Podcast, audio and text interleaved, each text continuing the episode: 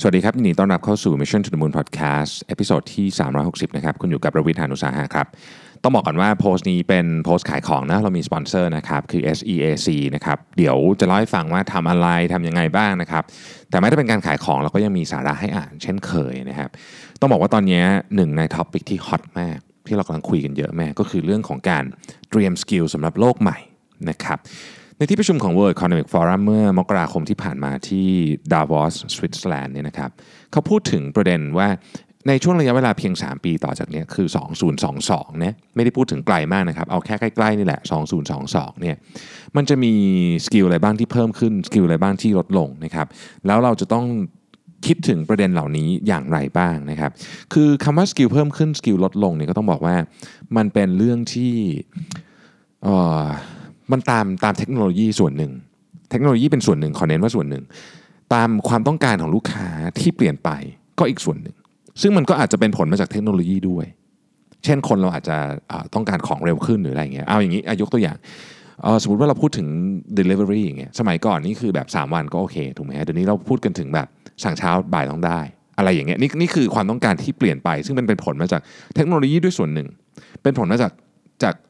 ความต้องการโดยรวมด้วยส่วนหนึ่งนะครับทีนี้เขาก็บอกว่าโอเคมันมีตำแหน่งงานที่จะหายไป70กว่าล้านตำแหน่งนะครับซึ่งมันจะถูกแทนด้วยออโตเมชันด้วย AI ด้วยอะไรก็แล้วแต่มันก็จะมีตำแหน่งงานที่เพิ่มขึ้นมาใหม่อีก133ล้านตำแหน่งนั่นหมายความว่าอะไรครับนั่นหมายความว่ามีงานหายไปมีงานเพิ่มขึ้นมาเอาทีนี้บอกให้บวกกันแล้วมันก็เป็นบวกนี้ก็ไม่เป็นไรสินะครับเพราะว่า133ล้านลบ70กว่าล้านก็ยังเป็นบวกอยู่จริงๆแล้วมันไม่ใช่ครับเพราะว่า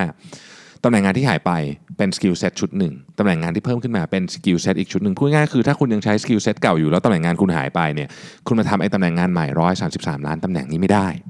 นะครับดังนั้นมันจึงเป็นที่มาของคำว่าเราต้องรีสกิลตัวเองนะทีนี้สกิลอะไรนะครับที่เขาบอกว่าเฮ้ยมันน่าจะเป็นทักษะที่สำคัญในการประกอบอาชีพการงานในโลกยุคถัดไปนี้นะครับขอเน้นอีกครั้งว่าโลกยุคถัดไปนี่ไม่ได้นานนะฮะเราพูดกัน3ปี5ปีนะครับเราไม่ได้พูดกันแบบ50ปีอะไรอย่างงี้นะเราพูดกันเร็วๆนี้แหละนะครับอันที่1คือ complex problem solving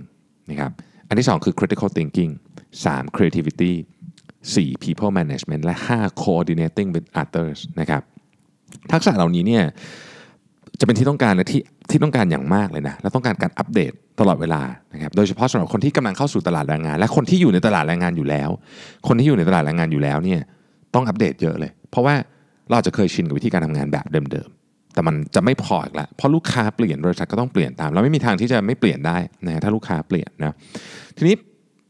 คือสภาวะแวดล้อมกับพลวัตทั้งหมดมันจะเปลี่ยนไปหมดนะครับเพื่อนร่วมงานก็เปลี่ยนหัวหน้าก็เปลี่ยนลูกน้องก็เปลี่ยนลูกค้าก็เปลี่ยนไปตลอดเวลาหมดเลยนะครับเราพูดถึงคำว่า Digital Disruption ซึ่งผม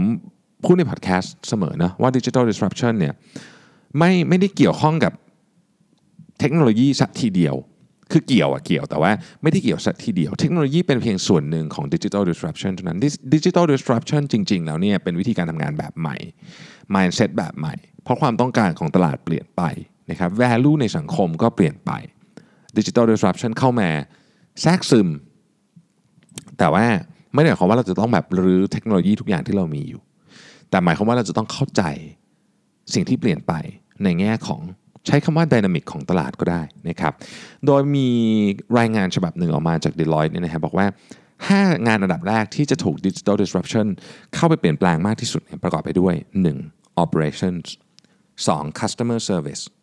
3. Marketing 4. Product Development และ5. Sales เป็นต้นเปลี่ยนยังไงผมยกตัวอย่าง Marketing แล้วกันนะครับ Marketing ตอนนี้นี่เรามีคำว่า Marketing Automation เยอะมากนะไปที่ไหนก็ได้ยินคำนี้นะมันเพิ่งถูกนำมาใช้เมื่อไม่กี่ปีนี้แต่ตอนนี้คือเรียกว่าเป็นแบบเป็นใช้คำว่าเป็นเมนสตรีมอันหนึ่งก็ว่าได้เนาะทุกคนก็พูดกันถึงเรื่องนี้นะครับมีคำว่า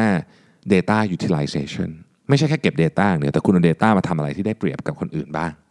นะฮะมาทำอะไรที่เสริมสร้างแบรนด์บ้างมาทำอะไรที่เพิ่ม value กับลูกค้าบ้างนะครับ data ของคุณเนี่ยมีเยอะ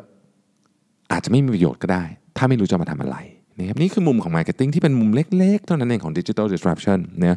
มันมีมุมอื่นอีกเยอะแยะเต็มไปหมดเลยนะครับทีนี้เราก็ต้องเพิ่มทักษะเพราะอย่างที่บอกทักษะเดิมถ้าอยู่ใน70กว่าล้านเนี่ยไม่ได้นะฮะมันมีรายงานอีกฉบับหนึ่งของ McKinsey นะบอกว่าประเทศไทยเนี่ยจำเป็นจะต้อง มีคนที่ต้องถูกรีสกิลเนี่ย 7.9 ล้านคนนะครับซึ่ง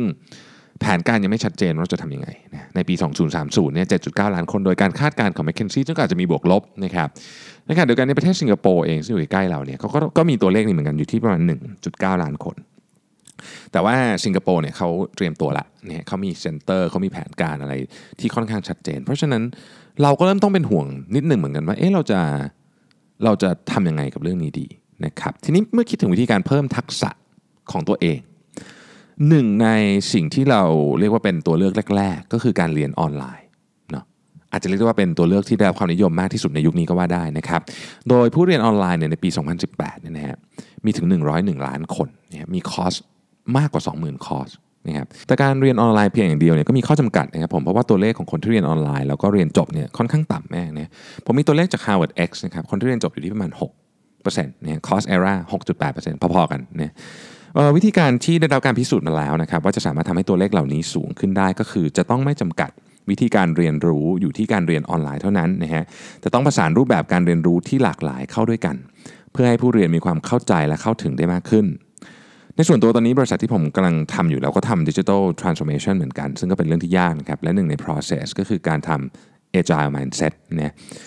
ก็ผมก็ต้องไปหาความรู้เรื่องนี้นะครับผมก็ไปลองเรียนคอร์สของ Agile and Scrum Master ของ YourNextU นะครับ YourNextU เนี่ยก็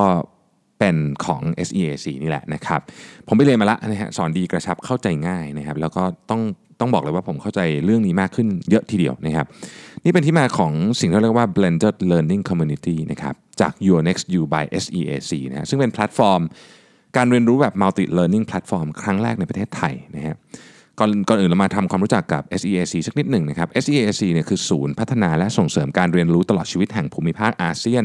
ซึ่งทำงานทั้งกับภาครัฐและเอกชนมากว่า27ปีนะครับในการพัฒนาภาวะผู้นำและวางแผนธุรกิจเพื่อให้รับมือกับการเปลี่ยนแปลงได้ทันท่วงทีโดย YourNextU นั้นเป็น Multi Learning Platform ที่ประกอบไปด้วย 1. การเรียนรู้แบบออนไลน์นะครับเน้นการเรียนรู้ผ่านสูตรหลักสูตรด้วยวิดีโอคลิปหรือวิชวลต่างๆนะครับอันที่ 2 คือ Inline นะฮะเน้นการเข้าคลาสเวิร์คช็อปเพื่ออบรมในหลักสูตรต่างๆกับวิทยากรที่ผ่านการเซอร์ติฟายจากสถาบัน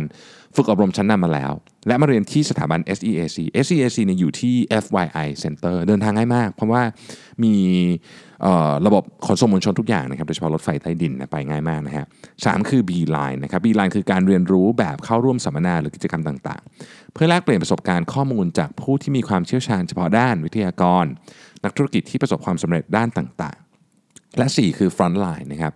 คลังการเรียนรู้ที่ให้ผู้เรียนสามารถเข้าถึงข้อมูลการเรียนรู้ต่างๆได้อย่างไม่จำกัดไม่ว่าจะเป็นบทความหนังสือหรือวิดีโอคลิปและดาวน์โหลดมาเก็บไว้ดูหรืออ่านได้ในเวลาว่างๆนะครับผมซึ่งอันนี้เป็นจุดแตกต่างที่สำคัญครับเพราะว่าคนเรามีความชอบความสนใจและรูปแบบในการเรียนรู้ที่แตกต่างกันบางคนชอบเรียนรู้ผ่านประสบการณ์การแลกเปลี่ยนพูดคุยบางคนชอบเรียนรู้กับกูรูในห้องเรียนบางคนชอบเรียนรู้ด้วยการอ่านนะครับผมนี่เป็นคนชอบเรียนรู้ด้วยการอ่านแล้วก็เรียนรู้กับคนอยากฟังคนบรรยายด้วยแต่ก็ต้องอ่านด้วยนะฮะซึ่งรูปแบบการเรียนรู้4 line เปิดโอกาสให้คุณได้เลือกเรียนในแบบที่ชอบและเป็นตัวเองที่ถนัดและสนใจมากที่สุดนะครับก็คือผสมผสานการเรียนรู้4วิธีนี้นะฮะเพราะว่าการเรียนรู้ที่ดีที่สุดคือการเรียนรู้ที่เราถนัดมากที่สุดนะครับโดยคอร์สต่างๆที่สอนมีการคัดเลือกมาแล้วว่าดีจริงๆนี่คือประเด็นสำคัญเลยนะฮะเพราะคอร์สออนไลน์มันเยอะมากนะ 20,000 กว่าคอร์สที่คุณไปลองผิดลองถูกเองไม่ไหวหรอกนะฮะอันนี้เขาคัดมาให้ละไม่ต้องลองผิดลองถูกเองว่าคอร์สนี้ดีนะครับการงมหาคอร์สที่ดีๆในหลายหมื่นคอร์สเป็นเรื่องที่แบบแทบจะเรียกว่าเป็นไปไม่ได้เลยดีกว่านี่ครับแต่สิ่งที่ผมคิดว่าดีที่สุดเลยคือการมี learning community ฮะเพราะว่าการมี learning community เนี่ยทำให้เราสามารถเจอคนที่คิดเหมือนกันนะครับเชื่อเรื่องเหมือนกันแล้วก็ยังขยายศักยภาพในการเรียนให้เราได้ด้วยนะครับได้แชร์ความรู้ประสบการณ์กันนะฮะแล้วก็เป็นการสร้างเน็ตเวิร์คที่ดีไปในตัวด้วยผมชอบวิธีนี้มากเพราะว่าเป็นคนที่รู้ว่าทั้งตัวเองและทีมงานนะฮะต้องการเรียนรู้และอัปเดตเรื่องต่างๆตลอดเวลาแต่ด้วยข้อจำกัดด้านเวลาการที่สามารถออกแบบสิ่งที่ตัวเองอยากเรียนได้นั้นจึงเป็นเรื่องที่ดีมากนะครับสถานที่อย่างที่บอกสะดวกมาก SEAC อยู่ที่ FYI Center นะครับสามารถเดินทางไปได้โดยระบบขนส่งมวลชนครบครันโดยเฉพาะรถไฟใต้ดินนะฮะสุดท้ายนี้ใครที่อยากลองไปเรียนนะครับทาง YourNextU มีโค้ดให้ลองไปเรียนได้นะครับผมเอาโค้ดไว้ให้ใน description ของ podcast อันนี้นะครับโลกเราเปลี่ยนไปเร็วมากเลยนะเราต้องพยายามอัปเดตตัวเองเสมอๆนะครับขอบคุณสำหรับสปอนเซอร์ใจดีของเราอีกที YourNextU by SEAC ขอบคุณมากครับแล้วเราพบกันใหม่สวัสดีครับ